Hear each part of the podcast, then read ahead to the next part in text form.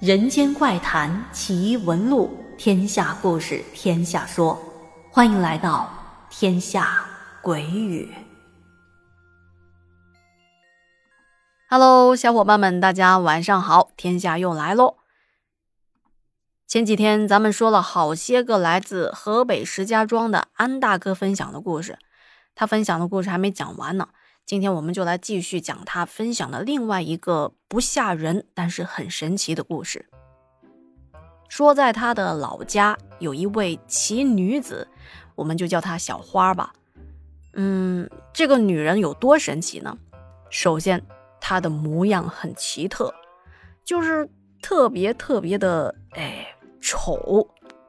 那么说小花有多丑呢？首先她的脸型就挺特别的，是上窄下宽，脑门就太阳穴这一块啊窄小，下颌骨还有颧骨的地方特别的宽大，眼睛小小的，睁眼和不睁眼看着都差不太多，再配上他的那对厚嘴唇，嘴巴又大，一笑满嘴的龅牙，比不笑还要可怕。就因为这个长相，小花从小没少受村里人的议论。在他小的时候，村里曾经有小孩想欺负他，一边骂他是丑八怪，还拿小石子朝他的身上砸，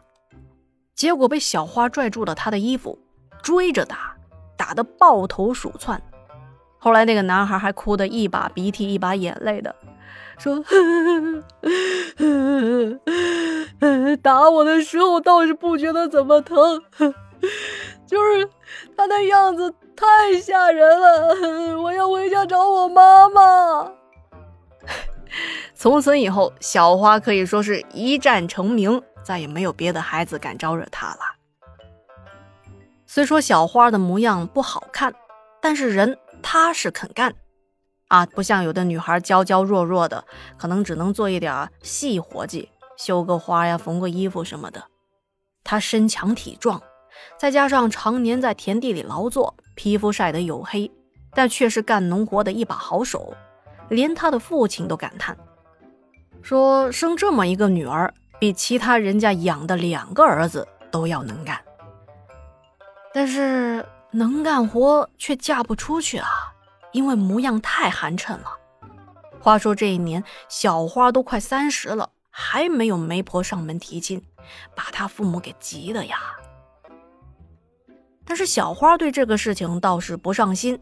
说嗯，嫁不出去就嫁不出去呗，在家里伺候父母一辈子也挺好的，谁说一定要嫁人呢？不过她也安慰自己的父母，说只要过了三十岁就一定能够嫁出去。她妈妈就问她，说你怎么就知道你过了三十就能嫁人呢？对于这件事情，小花也没有多做解释，只是不停地宽慰她的父母，说缘分未到，只要缘分一到，自然就会有人来提亲的。没错，接下来还就真如小花所说的那样，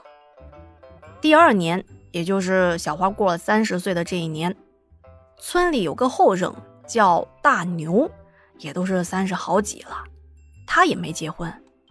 大牛倒不是因为自己长得不好看，其实人家长得五官端正，身材笔挺，不说特别的帅吧，那起码看着也顺眼啊。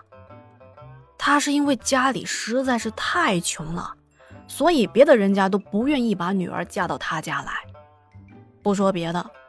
他家那个小房子，一家五口，住了大牛的父母，还有大牛的哥哥嫂嫂，还有大牛自己。这么多人就挤在一个小破房子里。而且当年为了给他的哥哥娶媳妇儿，已经向村里不少的人家借过钱和粮食了，到现在都还没有还完了，所以就更没有钱给大牛娶媳妇了。因为都是一个村的，大牛和小花也就老早之前就认识了，但是这么多年以来，大牛只是把小花当兄弟，从来都没有动过非分之想。那听到这，估计您也猜到了，没错，根据剧情的走向啊，他们后来确确实实是结婚了。不过他俩不是被迫的啊，是大牛真心实意想娶小花当媳妇儿。大牛自己说了，说小花这人实在是太好了，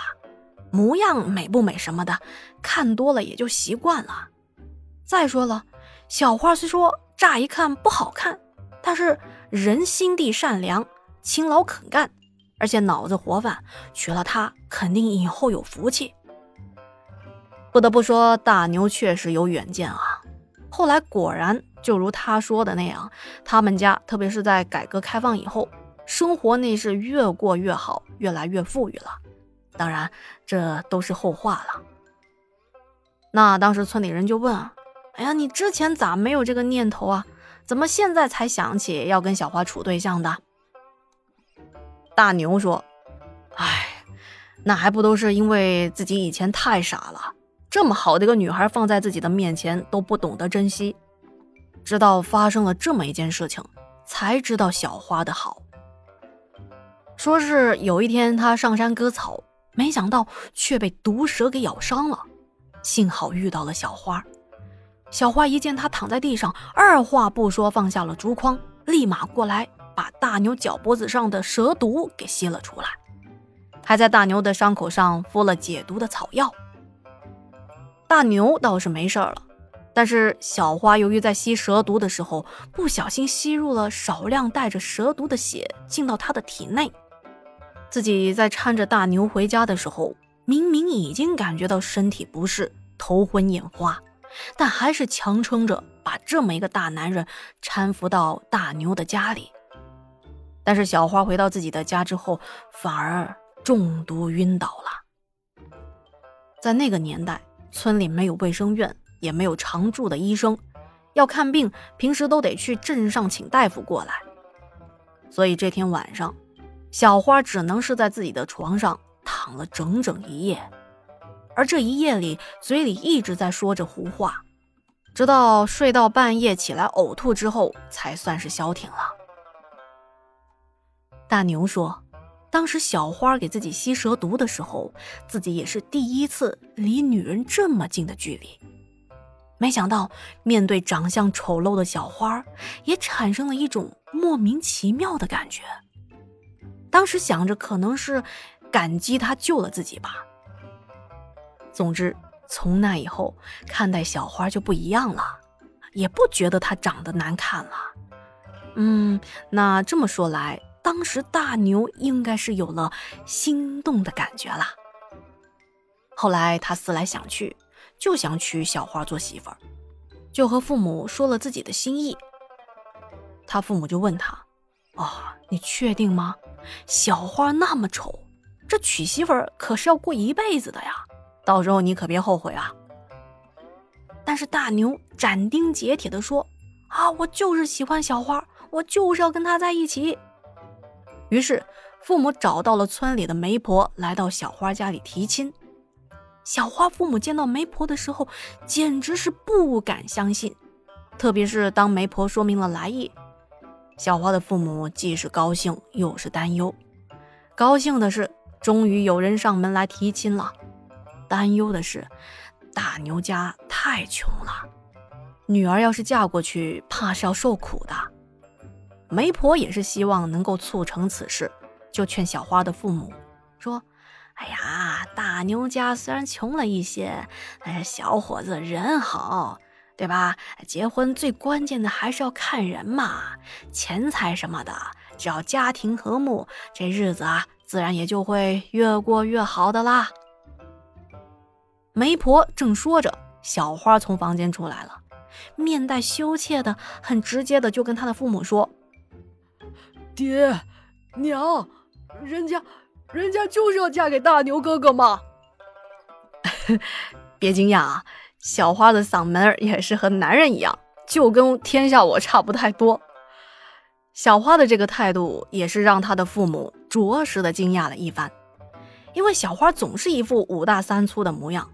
平时也没见到她提起过说啊喜欢谁啊，暗恋谁啊，要跟谁在一起啊。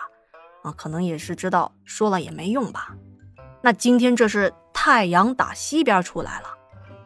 其实这也不奇怪吧，毕竟说到底小花也是女孩子，也会向往爱情，也会希望有个人能够疼她爱她。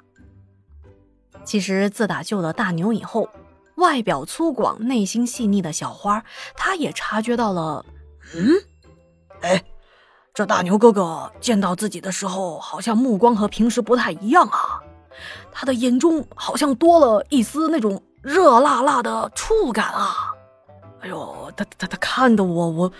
看得我脸红心跳，我我都不太好意思看他了。因为小花的皮肤太黑了，所以别人也看不出她到底有没有在害羞，有没有脸红。既然双方郎有情妾有意，那么这事儿就好谈了。两家很快就谈妥，并且择了个吉日，就给小两口完了婚了。前面说到，小花之所以在村里很出名，并不仅仅因为她的长相，更是因为接下来要说的这件奇事。当时处在集体公社时期，